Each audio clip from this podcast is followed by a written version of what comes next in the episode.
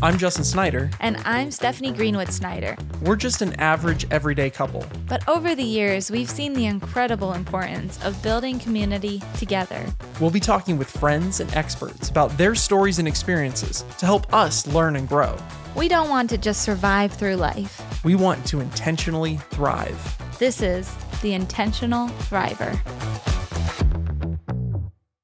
Welcome back to season two of the Intentional Thriver podcast, the podcast where we ask the question Am I thriving or am I surviving in my life? It's good to be back. It's good to Mm-hmm. have um, all of our listeners back as well, Mom. who made that their New Year's resolution to come back and listen to season two of the Intentional Thriver. I know that was high on people's list. Okay, guys, no more waste of time. We are going to talk to a real Wow. doctor Yeah. like not one of those fake doctors that we've we've had on in the past all those all those quacks like an actual real doctor today no We've loved no all this is our our past. this is our first I know. like This is an doctor honor. no it is Yeah. it is an honor uh we are here to welcome dr matt turvey Yes, dr turvey how are you I am good. It's good to be here with you guys. The first doctor. I'm, I'm wow. well you know this this is like i'm sure the the highlight of your career getting to come on this podcast It's all downhill from here. It's all downhill. oh no. no, no, no. It's fantastic. And for those who know the show, um, we always like to start off by saying something we appreciate and admire about our guests. So Matt and I haven't known each other that long. We we worked on a Chick Fil A project uh, not a few months ago. Man, we hit like what five cities, six cities Wow.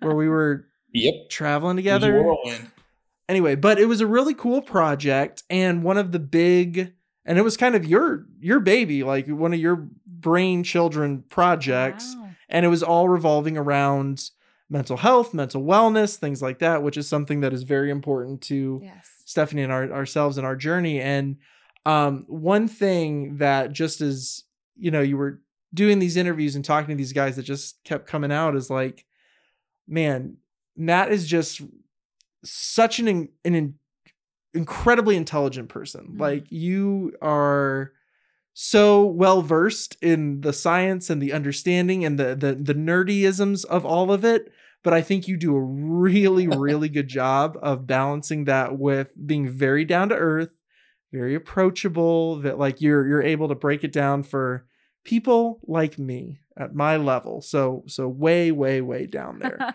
so even myself and my wife, you know, you can you can talk to both of us cuz she's obviously much smarter than I am. So no, but it is a huge huge honor to have you yes. on the podcast. We are so excited. Thank Can you start by just and I mean we only have like an hour generally for the podcast. I know you It's could probably spend Oh, my so much time on this first question about sharing a little bit about your background because you have you have done it all and are still doing it all. My goodness, you have been all around the world. You, well, yeah, I don't want to steal your thunder, but yeah. tell um, yeah, can you tell us a little bit about yourself and your background? Dude, um, I've had so many fun jobs in my life. If you wanted a real like a real history of my jobs, we'd start back with Little Caesars, and um, I I worked there when I was 15. And anyway, I've done a lot of pizza jobs over my life, but really, probably what pertains to this is my role as a psychologist. Um, I've been a psychologist for about 20 years.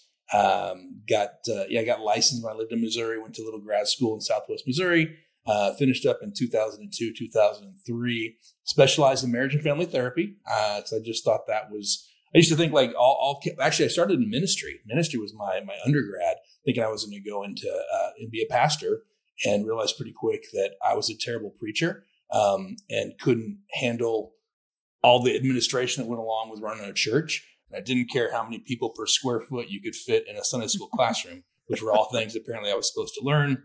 So I thought, you know what? I think the way I could help people is really just by working with them one on one or in small groups. So psychology offered that. Mm. So I changed my major from theology to psychology. Still kept some of the theology because I think it always informs what I do. Um, but then uh, went did, did my undergrad in psychology.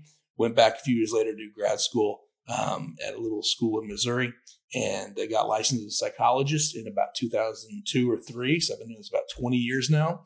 specialization in marriage and family therapy. Oh, cool. Um, so that was kind of always, I always just thought, that's all I thought counselors did was talk about your marriage. Um, I had like really no business being a counselor or a psychologist back in those days. Um, they always joke that people are doing psychology to fix themselves. And I thought I was the one exception to that rule.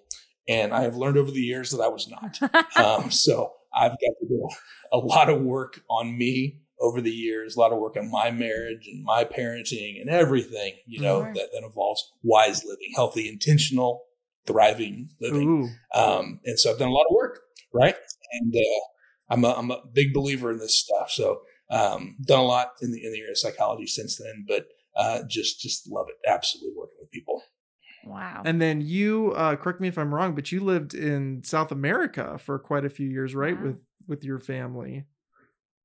We did.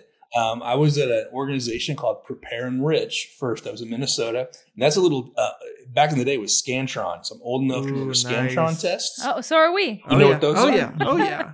Okay, okay, Oh yeah. Um, Do they not do Scantron Dude, tests is- anymore? I, I I don't know. I Whoa. think so. Our world is rocked. I don't think number two pencils exist anymore either. So um, it's it's it's a, it's a rough day. Yeah, I might take it all on an iPad. Um, Nice. So this this uh, Prepare/Enrich is a is a marriage assessment that couples would take usually pre-marriage and premarital counseling with the pastor. Um, and so I worked with them for a few years. That job ended, uh, and in that process, we were kind of faced. Hey, what do we do? You know, and so we always wanted to uh, take the kids somewhere international for a while. Wanted to serve. Wanted to use our skills and go somewhere cool in the world.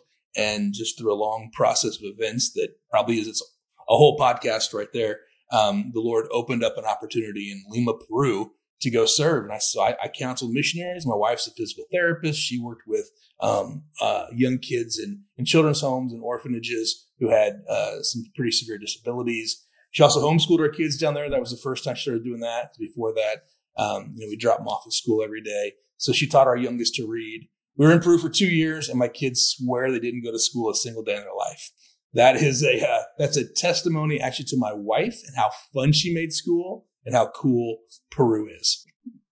You guys did stuff with WinShape for for many years.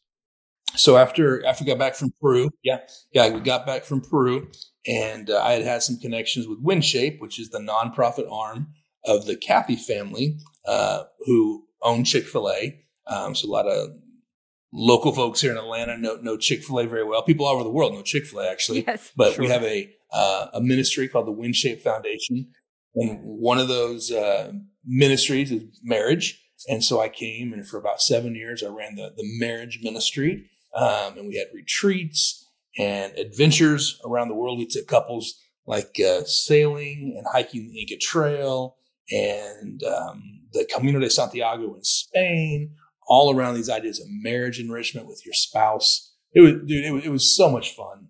Um, those those experiences. We trained couples how to do marriage ministry, um, and then we did marriage intensives for couples who were kind of in a spot that they they needed um, a Mm. deeper dive. Um, sometimes couples, an intensive historically has been a three or four day experience for couples who are facing, you know, they're facing divorce, they're facing a deep crisis. Um, any couple would benefit from an intensive and doing that deeper, deeper dive Yeah. in their marriage. But we did that as well, and so just got to see a lot of couples um, blessed, draw closer to each other, closer to the Lord.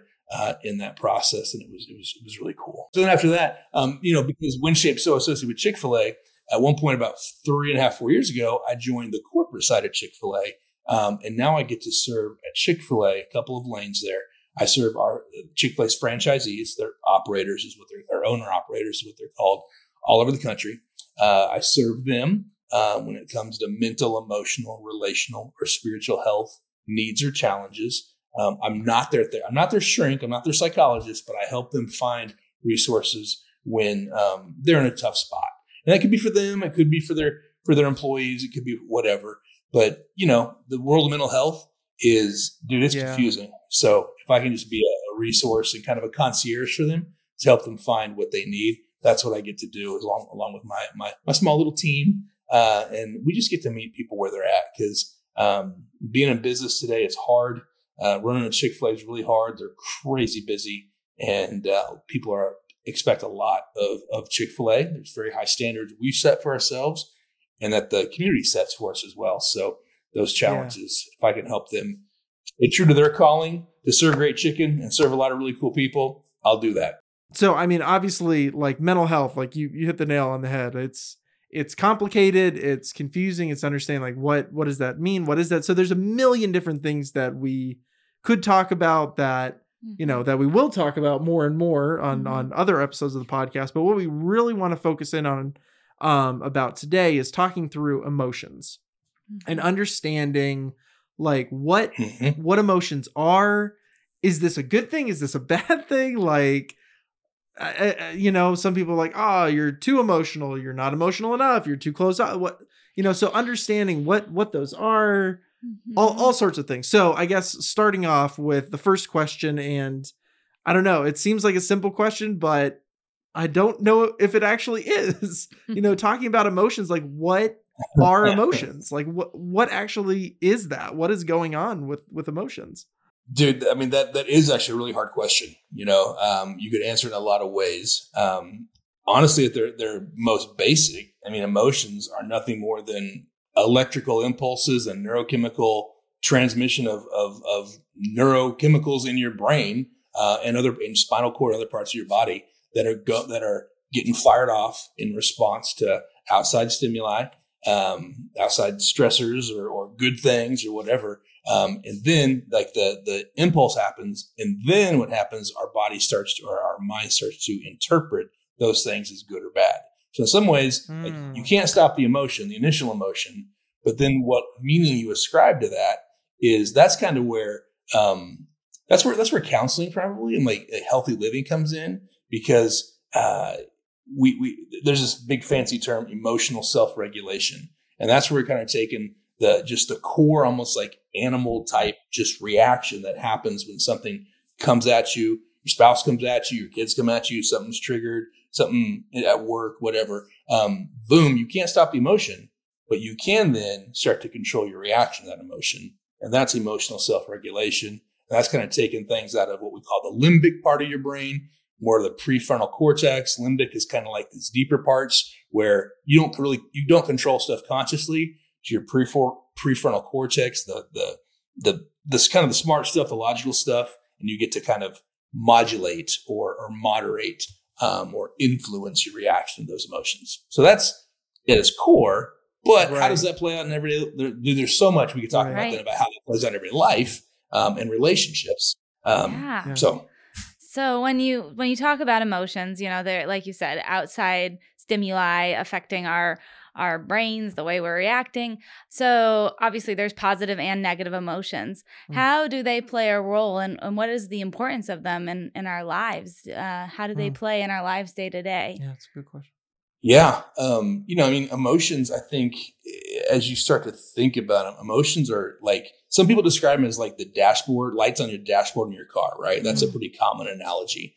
Like emotions can be like out of gas or flat tire or check your engine light. you know, um, we don't typically in our dashboards and cars, you don't have like, hey, you're driving healthy um, or you're driving well. Although some cars have that little, you're eco friendly, like that little green leaf in my dad's Ford Escape.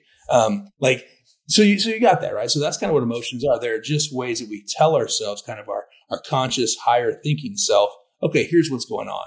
Um, emotions are also, I heard somebody say this one time. So emotions are like a toddler in a car on a long road trip. You're not going to give the wheel of your car to that toddler, but you also can't put him in the trunk. So that's that's kind of this idea like you, you, oh, they're there, you know, you can't stick them back there and ignore right. them, but you also shouldn't give him the wheel because both are going to be pretty, pretty bad yeah. results in the end. So you got to be man. You are speaking our language. That resonates. We just oh, literally man. got back from a flight way too late at night with a one year old and a four year old, and there were times where uh, Yeah, the plane No. didn't have a trunk. We didn't put them in the truck. No, that's not and we flew uh we flew uh what was it? Frontier. Yeah. So we couldn't put them in the overhead because we didn't pay for the carry-on. Right. So Oh, But you know. the nice part about Frontier is everybody's already ticked off. So what's another screaming one year old, you know? yeah, so just you know, it just adds to the mix. no. Anyway. Everybody starts mad. It doesn't Abs- matter. It doesn't matter. Absolutely. No, I love that. So yeah, it does definitely I never thought of it as a dashboard before of like Mm. looking in. And I feel like I can just so see that in our own lives. Like Yeah. Justin's had kind of a tough year with, you know, the industry Yeah, and with the, the strikes, and stuff. But as things are coming back online, um, I, I told him his aura, I know it says so scientific, but your aura feels like more Lighter. lighter and Lighter. more more it, it's glowing more and like yeah. things like that. So I, I think that you're right. It's just such a, a, a peek into behind the, the scenes of what's going on internally. That's that's so interesting. Like seeing that as as the warning lights, Yeah. and it's it's. I don't know. I'm I'm just I'm processing through and thinking through this now. Like as you've said this about our emotions, our emotions in and of themselves are moral. Like you know, we say good and bad emotions, but are like you said, are they just like the little warning flags that are going up? It's it's like I'm It's a good question. I'm feeling angry. Okay, Yeah, emotions. Emotions are good or bad. Mm. They just are, right? Like it's Mm. just what they are, and they're very present. They're very like, boom, here it is. Um, but you do have a choice in how you respond to them, and how then you want to act um, yeah. in in response to that stuff. Um, I think there's there's a lot of research and people talk about meaning making or like making meaning out of kind of what our experience is. Um, because I think we we like people usually talk about bad emotions or what we call negative emotions, things like I don't want to deal with this or this is really hard or things like that.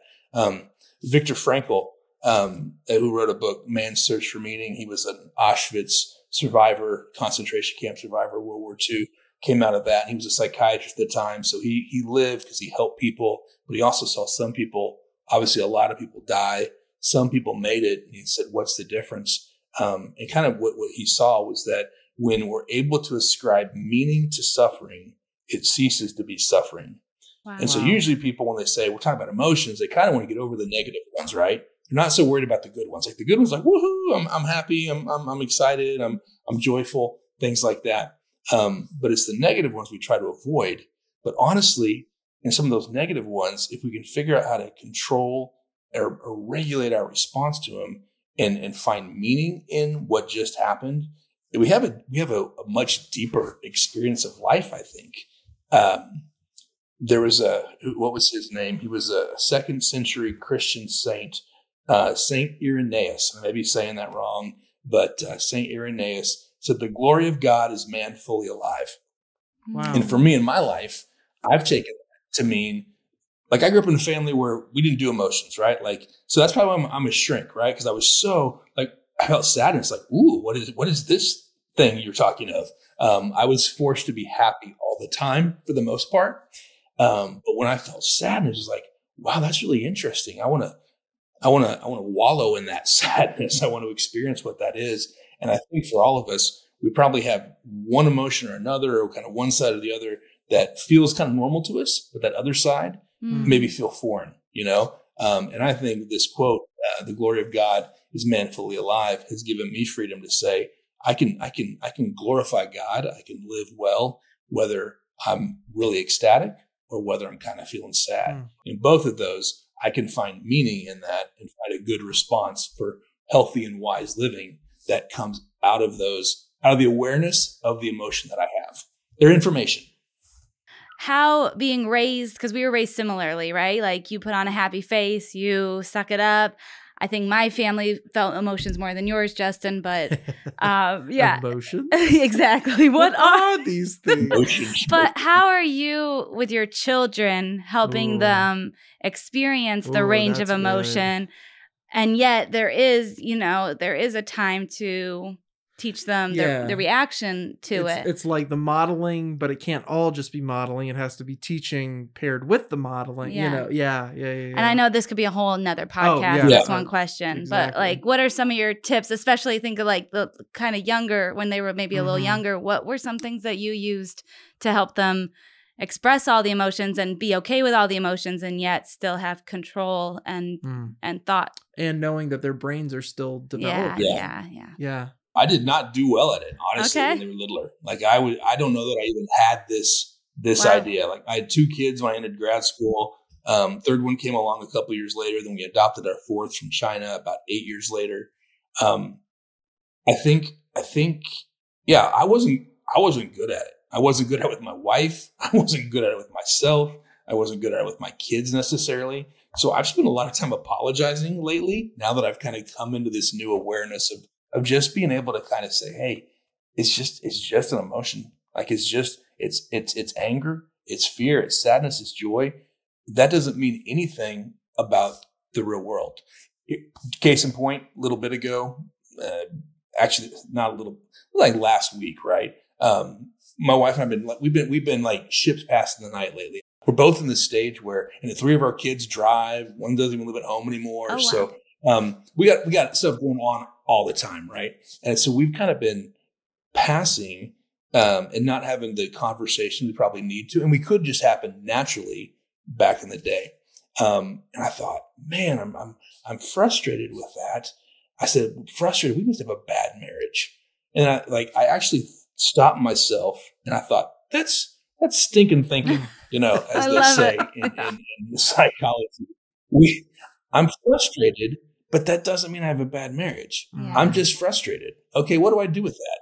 I have a choice to be grateful for all the great things and all the and just the amazing woman my wife is, or I can maybe change my perspective and change my behavior to say, okay, I'm frustrated.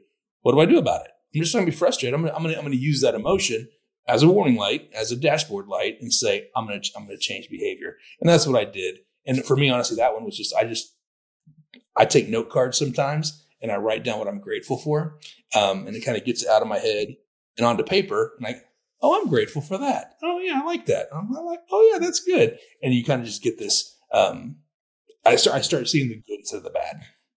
So with the kids, I don't know that I was the best at it. I think I've got excuse me, I've got a lot better over over age, over over time. And the kids, my kids, dude, I, I love I love my kids and I like my kids. Um, they we, we we've had Aw, good yay. conversations. We have deep conversations feelings sometimes, and they're all excuse me, they're they're just turning out to be what I would consider emotionally mature kids. Um, and you know, there's some. I'm a dude. I'm a counselor. Counselors are weird, and so there's some weird little things they do that you know that um, when when I compliment them, they have to say thank you. I received that, as opposed to being all um, nah, don't do that. Like when you Oh, complimented me at the beginning, I almost said thank you. I received that because that's what I trained them to do. Good. Oh, Um, that's cool. But but I, I do my best. I love that. I just heard that recently that that you should train your kids to do that. Our four year old right now, if you tell her she's beautiful, she's like, "Ah, thanks, I know." so we have a couple of years, I think, No. before the. But I, I think that's so powerful. But that's great. yeah no I, I i think it's so powerful what you were saying about like having the the ability to like apologize to and and Mm, and huge. i that's something that we've talked about a lot that we Yeah. you know we're already saving for our children's therapy we, Yeah. we know it's coming it's it's like it's not it's not that they're gonna have no baggage because we're absolutely gonna give them baggage it's just we want to give them the least amount Least of amount. baggage as well as equip them as much There as we go. can yeah. so that they have the tools to be able to Right. work through their own stuff their their own um um things how how much does like past experiences play into emotions triggers feeling a certain way like someone says something to you it makes you angry and it's you know the person right next to you could hear the the same person could say the exact same thing to them and it's like okay whatever. But for you it just like whoa it hits you super hard and it's like man why? Why am i feeling that way? How, you know again how much does like past experiences, subconscious, all that stuff play into emotions and how that how we're triggered in, in our responses. Okay, tell me tell me to shut up on this when, I, when, you've had enough. But like, here, here's the deal: if it's hysterical, like a hysterical hysterical response is like, wow, that's out of whack with kind of what just happened. Like something something little happens, but somebody responds really big. That's what I'd call hysterical, right? If it's hysterical, it's historical. Ooh. That's I know it's a, I know it's a counseling cliche. Um, I'll put a dollar in the counseling cliche jar. There we go. But like, it's so true. And so if if you see that, it's like okay, something is being act. I'm going to call it activated. Triggered is way overused these Sure, days, but something's activated because experiences that are tough, um, that are emotionally charged, typically are mostly charged. We remember we remember those things better because memory is actually attached to the intensity of emotion of the experience. Okay, so you remember stuff. That you, you remember you remember things that are unfinished. You remember things that are emotionally Wow. charged, whether good or bad. Sadly, that with things that are negative, negatively emotionally charged, tend to be what we would call these days traumatic. You know, and trauma is really just the lack of care. It's not. It doesn't mean physical abuse, sexual abuse necessarily. Right. Obviously, does, but it doesn't Right. have to be that. Trauma was small, minor trauma was you know me trying to get straight A's and I got a I got a B plus in a spelling test. My mom said, "Oh, you can do better next time." Well, I me for that B plus. Like I was proud of that B plus, and she said, "Oh, you'll do better next time, dude." The the the intent of that little comment was very different than the impact of that comment in in my heart, my life. I remember that was like third grade, man. I'm I'm almost fifty, and I still remember that. Obviously, I've worked it out. we're good. We're good there. We'll now. work That's it out actually now. why we're on the call right now. Is to This is an intervention. It's an intervention. um, but um, yeah, so so we we yes, when when when stuff is activated, it is almost always going back to a previous experience, whether you're re- really aware of that or not. And that's where the importance of kind of going back and unpacking all the stuff that we've got in our childhood and formative years early on. It's it's important, and that's why psychologists do it so much, is because back then you don't have words to put to the trauma or the emotions that you experienced, and so your brain is trying to close the loop on an experience that didn't make any sense to it. But if it can never put a a, a, a, logical and reasonable um, kind of bow or ending of the story to something that happened back in the past, it's going to continue spinning its wheels trying to solve that forever and ever and ever. And when something comes in that that it reminds it of that, it's like, oh, let's go right back to this thing that happened when I was 13. Let's try to solve it, solve it, solve it, solve it. You probably ended up with some crazy story you told yourself about that, that experience back then. Um, but you're doing that then as a 50 year old. You're doing that as a 70 year old. You're doing that as an 80 year old. Um, and so that's where, if we can go back and kind of, pro- that's where processing that stuff happens. It's like you're working out old, old traumatic experiences, bad memories, um, bad emotions are like knots in your shoulder. If you don't work it out, you're going to compensate for it somehow, right? Like you're going to, you might walk around like this for a while instead.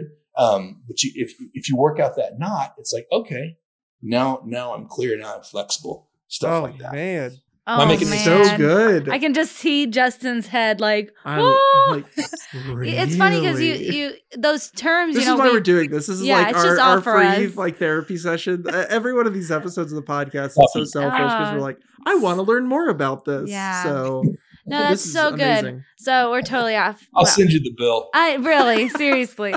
But what about something, you know, you say working through past hurt or past things that you don't feel have been resolved. Um, so almost going into like the forgiveness realm, right? Of Mm. people that have wronged you or have let's even give them the benefit of the doubt and said just made a mistake.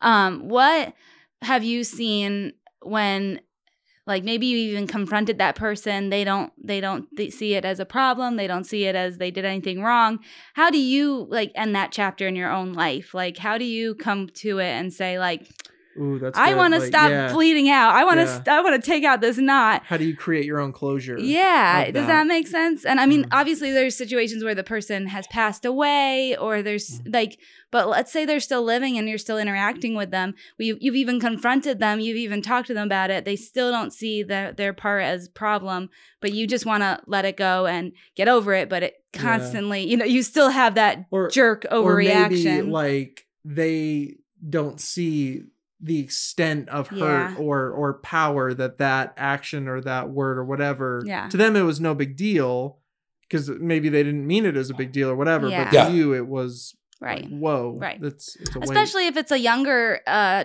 let's call it trauma you know like your Yeah. mom your mom's reaction like if you went back to her and said that really hurt me and she was like i didn't mean to at all Right, but you're still processing it how do you close that chapter with something that still is a knot but you can't get that person to close it with you. Does that make sense? Yeah.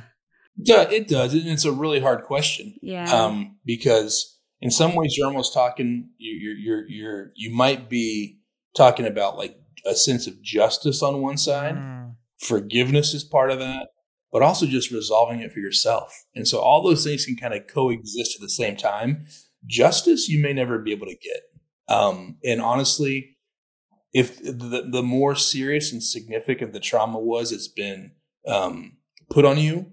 And i'm not saying you Yeah, yeah. Right, specifically right. or maybe it was you i don't know. But like the more significant the trauma is honestly the less likely that you may actually ever find justice sadly. Um, so that means if you can't change them what can you change? I can change my reaction to it. So the work i do when i'm working with folks um, kind of going through and trying to work through that you know massage out that knot of trauma um, we talk about kind of three steps we we we we do it we undo it we redo it so kind of in the therapy session, we just go through and we kind of like we just we go through, hey, tell me what it was, and we walk through the whole thing and what were you feeling and what were you experiencing and what was your heart rate and like uh, give me those emotions. We just kind of read we, we do it like that. Then we kind of undo it, right? And we say unpack that. What were those feelings? Is there anything you can change over there? Can you change stuff about yourself? What's interesting then in the in the redo it stage, we actually get to this point where we say, okay, if you had a new understanding of what kind of happened back then, that's that that undoing. We, we, we do we do it like a it's it's a big autopsy on kind of everything that went wrong, right? Every like was it was it your mom's fault? Was it your dad's fault? Was it were you at some responsibility? Was it something external? Were you too young to understand? Go through a whole lot of stuff to just help somebody actually see that situation, hopefully with eyes of compassion from their current self looking at that younger person situation who maybe didn't have the wisdom, the emotional bandwidth, the emotional knowledge, um, whatever it is, who didn't have it back then, just couldn't do it. See your earlier self with a, a bucket load of compassion and grace. Um, and then we go and we kind of redo it. Say, okay, now you see all that stuff. What would your what would yourself now do back then? And like I'm actually getting chills talking about it because I've just seen I've done it in my life and I've seen people do that. And when you when you go back and you redo almost just and just in your brain, like you're not going back and confronting that person or any of that stuff. This is all just a, a neurochemical reaction and a soul reaction inside of you.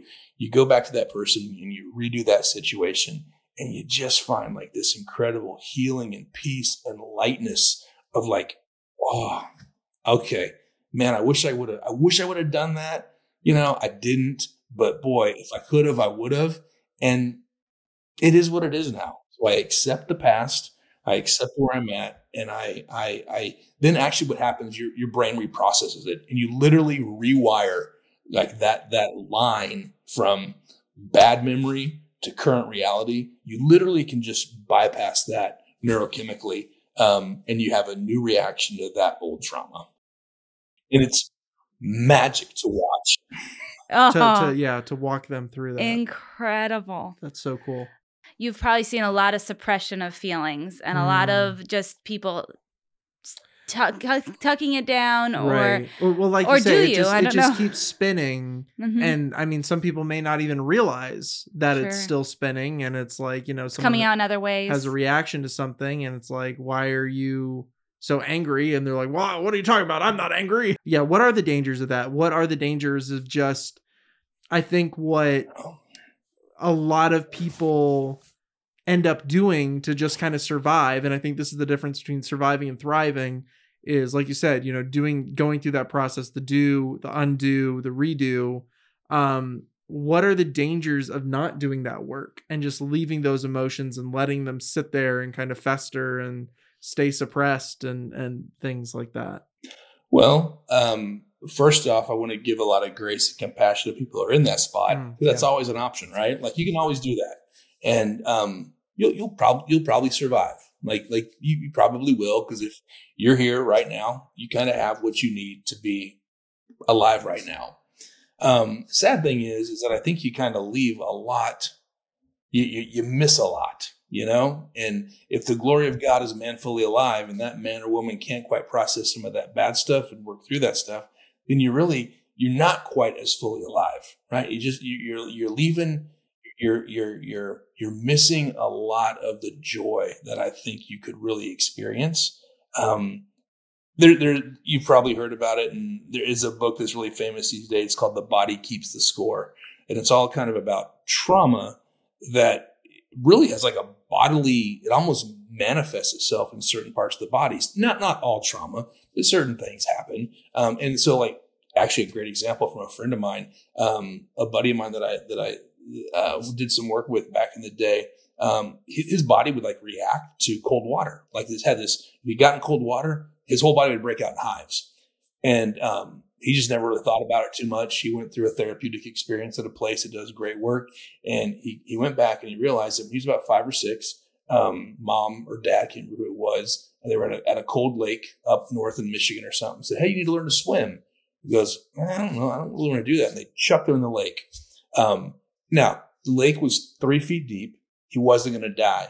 But a little five or six year old didn't know that, didn't know how to swim, and it was incredibly traumatic for him. Literally, his body took that traumatic response and said anytime he felt cold water like that, it would just boom, it would say, No, we can't handle that. Wow. He went through therapy and he came back. He said, Turvey, he goes, I, I went through that whole process. We do, undo, redo all this stuff. He goes, I just took a cold shower and like nothing. He goes, My body's fine. And now that's not always the case. Sure. So please don't like think that always happens. It's kind of an extreme, but that's really what happens because that stuff gets stored somewhere inside of us um, until we until we process it and work out that emotional knot. Yeah. Yeah. What I've heard, what I you know, growing up, what I've heard and you see like men get put in one box and women get put in another box. And again, not mm-hmm. to overgeneralize, but well, oftentimes that's kind of how it was seen and taught to us growing up. It's like women are the emotional ones, men are the logical ones, and that's just you know that's just the way it is, and and that's mm-hmm. how you work through. Um, like I don't know, just in our experiences and stuff like that, I don't, I I wouldn't agree with that necessarily. I mean, I I don't know. I'm just curious what your insights and experiences as a qualified professional you know on on that idea, that observation, you know? Yeah, I don't I don't buy it. I don't buy it at all. I think we're both emotional. I think men are probably socialized in America at least to maybe show less of that. Um, but it doesn't mean we don't have emotions. It just means we've kind of been told don't show it as much. And I honestly think like when I do when I do work with um, couples, um, you know, a lot of times, and I, and I, I I, serve a special population outside of Chick Fil A. I do a lot of work with military couples, and it's kind of like some some pretty rough and tough guys who are in the military, and and they kind of come in, and it's like there's no emotional response, man. But like I I, I work with them for one day and allow them and give them the freedom to kind of recognize some of those emotions and this idea if it's hysterical, it's historical, and we're talking about this stuff, and like they are just they are in it, and their wives just look at them as like who the heck are you? Um, and then it almost scares the wife because she doesn't know, like, who's this guy who's talking about emotions and feelings and whatnot. Um, it's all right there. It's just kind of like right there at the surface, you know, um, tip of the tongue type thing for guys with some of those emotions. Um, again, got to be careful. Like, you don't want to be run, you don't want to be controlled by your emotions. Like, that's not the goal. I think some people misinterpret some therapy as like, oh, it's going to be all emotions, and now I'm just going to be willy nilly. I'm going to be all over the board. It's not that at all. It's again, it's emotional regulation. That's wise living. That's living a flourishing life. Um, it, it, it's fun Greek word, eudaimonia. It's like the good life is is taking care of recognizing what's going on, but handling that in a wise, I would say, also a godly, um, God honoring way. That's where it's all at, man. And guys do a great job of that, honestly. When they're with a bunch of other guys, usually, I think sometimes in a, in a, in a, in the space of a marriage, it may be that the wife may, and again, it's, that's a stereotype. So it's not always true. I'm actually the emotional one, probably more than my wife. Dude looks like a lady in my marriage. Um, and so it, it, it's like the marriage space only has so much kind of emotional uh, ability to kind of pop out. And if one person's more emotional, you kind of reach this level of balance homeostasis where that's about that's about enough. So sometimes she takes it all, um, and then you feel like, well, she's emotional enough for both of us. I'm not going to mess with it. Or he's so emotional, she says, I'm not going to mess with it. That's kind of what I see. You know, then then knowing all that, working through these these emotions. You know, we talked about the do, undo, redo. Um, what are some other like helpful tactics? Some, I mean, I think you said it, like finding balance. You know, what are some ways to be able to to kind of walk that line between I'm not you know, I'm not letting the toddler drive the car. I'm not like completely controlled by mm. my emotions, but at the same time I'm not suppressing all of them, creating all these, you know, having these knots in my shoulder that I'm not compensated that now I'm compensating for in other ways. How, what are some ways that we can try to find that that balance in our lives? I would probably say um, I'm probably thinking of two, maybe three thoughts right now that have worked for me, have worked for other people that I know. One, I, am a big believer in note cards. you know, I mean, literally just three by five, four by six note cards, or it could be on your phone if you wanted to, something like that. Um, but just the chance to take a note and get what is on the inside outside. Because when more often than not, like if you can see it out here, on a note card, oh, I'm mad. Like then you kind of deal with like the note card that says I'm mad. Well, then it doesn't feel like it's this weird thing all inside of you. You're not quite sure what it is. Oh, like I'm mad. So what do I do with that? Right. So, um, I, and I encourage that for the person probably in a relationship or, or if they're single folks, um, if they're not really good at identifying their emotions, do that. Now here's here's the trick. You can't always. It's for some people it's hard to identify what you're feeling, and that was me, right? Like I I kind of grew up with like you are happy or nothing. so it took me a while to kind of say what am I really feeling. There's a lot of really cool apps. Um, Soul Time is a, is a great kind of guided meditation app that that I that I love, but it, it kind of says, hey, what are you feeling right now? And it asks you to pick a few words, and you go through, you pick those few words, and then it gives you the chance to kind of just slowly try some, you know, some deep breathing exercises and recognize what's going on inside of you and what do you want to do with that. Um, so that that's where I say that's what it takes some awareness and some emotional maturity to say, okay, I, I know what's going on inside of me. That's only work you can do. Your spouse can't do that for you. Friends can't do that for you. Parents can't do that. You got to do it for yourself. And once you recognize what's in there, then you can get it out and then you have the choice what how to read how to respond to that as opposed to react to it. Um, very different things. A response versus just a, a, gut reaction. So that that's a couple of thoughts right there. Um, there's a lot of apps out there. You can get feeling apps and like, what am I feeling? And the, the pictures or there's sheets of paper that um, you know people put on their fridge for their kids. It's like I'm angry, I'm mad, I'm frustrated, yeah. whatever. Yeah, yeah. Dude, I used those when I was in grad school because I did not know what I was feeling. I had to figure it out. Good for you. Well, you have something That's... called the feelings wheel, right? Yeah, you've talked about mm-hmm. that before. The feelings wheel. That yeah, and it, it, like expands, right? I used to have it right there, but yeah, it like starts with just the pretty basic, and then it goes into like I think by the end there's like a hundred Wow. Different types of feelings on the outer wheel. Yeah. yeah. we could put that as a resource for this because yeah. sometimes you don't even know what all the feelings are, you know? And it's like mm-hmm. there's a difference between angry versus like ups, you know, up like angry. well, angry, yeah. No, but there's there's like different feelings that I feel like are kind of we almost use them in a similar similar way. Uh, I don't know, even like maybe the American the English language like doesn't do a good job at making a difference between them. Like I always think of like the different love in the Bible, Oh, you know, yeah. like agape love versus, and we just call it love, you know, and uh, it's similar Yeah. with emotions where when you can name it and have that power over it, I I found Mm. that really helps, and That's good. um, Yeah, I, I I think that's fascinating with like the note cards and yeah, I, I've heard from other they're like journaling, just but that process of taking what's on the inside and turning it into a tangible action of speaking it, writing it, doing something where you're activating and using a different part of your brain to to express it, to get it out, as opposed to it just sitting there rent free in your mind and in your body and causing those kinds of issues, you know. Yeah, I did an exercise a long time ago, and it's something I sometimes ask couples I work with to do. Um, I kind of call it milestones and messages. And I went through my life basically every year as early as I can remember, and I try to remember like one big milestone in every every given year or grade or whatever, basically zero to twenty five.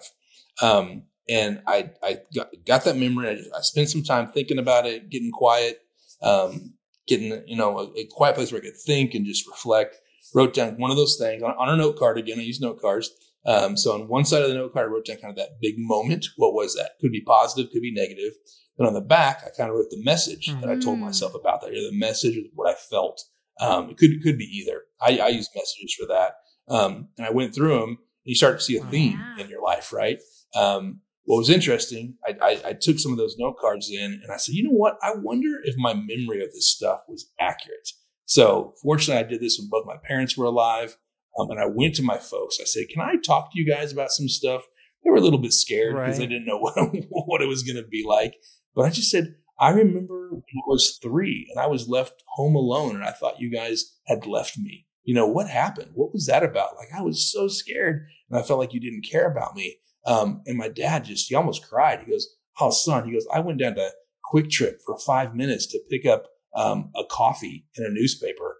Um, and and those, like those are the longest five minutes of my life, right? To him, it was no big deal. But when he heard that, he goes, "I'm so sorry." And y'all, I, I still remember it. Like in that moment, just in that interaction, we we we did, undid, redid, just like that. And that whole situation was rewired in my brain. So if you have the chance to do it with people who are still living, in a in a in a in a, in a with a with a um, attitude of humility and curiosity, not vindictiveness or like, I remember when you Right. did this to me because you were a jerk. Yeah.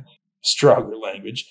Um, like we're not we're not going there, but like just help me understand. You know what Yeah. what was that like for you? Because here's what it was like for me, and I'm just trying to go back and see yeah, was that accurate? And you might learn a lot about yourself um, and might find a lot of healing in that, honestly. And it's something that's cheaper than a therapist. ah, yeah, yeah. No, it's so true. I Well, had that's the goal. uh, the cheaper than a therapist, Cheaper than a therapist. shorter there. Yeah, leading a therapist for shorter. That's right. yeah but yeah no i think that that's so so such a good point you know and i hope that's my kids would do that with us you know Yeah. like Well, and give them license to, to do that and give them an open door to say, hey, mhm, we are going to make mistakes. mhm. We're we're sorry. We do want to take like responsibility for it, but like you said, like having a spirit of humility and curiosity um I, yeah, I I think again from yeah, from both sides of the street giving license and invitation yeah. to being able to say, "Hey, we we want you to come and talk to us about that." Uh, as hard as that may be, but if it if it results in healing and working through some of that baggage, then it's well worth it. yeah you know? absolutely and it's it's been really cool to see our four year old she just turned four start processing emotions. And we've we've always tried to like identify little ones oh you're angry right now. And it's almost like reparenting us right? Like oh if you're feeling it we're probably feeling it too you know? You're frustrated right now. Well so is mommy. Um but the other day she came to me and said that a girl pushed her at, at her little you know three hour morning class um, and I was like, oh, that's too bad. What'd you do? Oh, I told my teacher. She said, you know, just leave her alone. All this stuff. Three days later, I kid you not, we were just doing something, and all of a sudden she goes, oh, so and so was sad. And I was like, oh, really? And she's like, yeah. And I wanted to help her and she didn't want me to so she pushed me and like all of a sudden like all these things started clicking for her 3 days later and and I was like oh so so you were probably you know getting in her in her in her space. space you know and we talked through it and it was just so beautiful to see that she came back to like process it and Mhm. to like think through and so we talked about what to do next time and then of course she goes mommy i'm sad i need my space and like walks away and i'm like okay well, that conversation's done but it's been like almost healing for us right Yeah. with with especially her to to talk through emotions and Yeah. to like connect with them on that level because i feel like we're at the same level as her in some of them oh yeah. Well, I think there's so many emotionally, you know, stunted four year olds who are actually 50 and 60, you know, who have never been able to yeah identify work through and process through. And so it unfortunately comes out in so many other ways against so many other people. Yeah, as there's research that shows people who have kind of been really hurt at a point, they they kind of stay at that point. It's almost like emotional development can kind of stop at that point, and we got to go back and work from that. And that's not always the case. So I don't Sure. want to put on everybody. And I do think we got to be careful in this day and age because I think we are talking about emotions a lot, and sometimes the the the knee jerk reaction for parents who didn't have a lot of that growing up is to make sure their kids know all about Yeah. their emotions. And again, you don't want the emotions to drive. They're not driving the Yeah. car, Right. right? Like they, they shouldn't be driving the car. It's like, what are you going to do with that? So recognize it. What are you going to do with that? And then the lesson I think comes in. It's just it comes in that pause between what's something, boom, what just happened. How do you make meaning of that? How do you respond to that? And that's where we kind of say, this is how we show up in love, in compassion, in wisdom, things Yeah. like that. That's amazing. That, that's a good point. Yeah. And we don't want to overcorrect for sure with our kids. Yeah. Yeah, the So- old the old pendulum. I mean, we see this in culture historically all the time. It's Yeah. you know, I- I- like you said, a knee jerk reaction to something or a mindset, and so we pendulum to one side, and then it goes too far one side, and then it pendulums back to another way, and you know, that's it's trying to find that balance, which again, that's like our favorite word on the podcast, finding balance in life. So Matt, the the last question I have, and you've honestly already talked about this quite a bit throughout, but just kind of elaborating on this. This idea, you know, our podcast is called The Intentional Thriver. It's it's asking that question, am I surviving or thriving? What does that mean to you? What is what is that concept of what does it mean to intentionally thrive in your life? What does that mean? What does that look like? The work I do with Chick Fil A lately has helped me kind of define what thriving is. And I would, and I, and I do this because I'm also a nerd and I love research and academia type stuff. But Harvard has something called the Human Flourishing Program, and they define flourishing, which is kind of like thriving. I would say pretty pretty synonymous there with safeguarding your physical and mental, mental health, honoring your purpose, investing in deep personal relationships, nurturing good character, and embracing life's joys. Mm. So if I went through those five, the acronym is SHINE. Um, that's not what Harvard said. We made that up at Chick fil A. so it's easier to, to remember. Yeah. But when all five of those things are kind of going well, um, li- li- life is good, right? So probably right now, my biggest challenge where I'm not doing so, I'm doing a gr- really good job with physical and mental health. I got that going on. Honoring my purpose, I'm doing that really well. Investing in deep personal relationships. I told you earlier, that's where we got to work right now. We've just been too busy lately to really give our marriage um, and even our kids to some degree, but we've been too busy to get to, to really do that well. Um, nurturing good character, not a problem there. Um, and embracing life's joys. Um, behind me, right here, I put this in the in the things just so people can see. This this is a Lego map, dude. This is the biggest Lego set by piece made by Legos ever. It's like twelve thousand pieces. They're all little dots. Um, but this is how, this is one of my joys. Like one of my joys as a um, older older man is building with Absolutely. Legos. I love.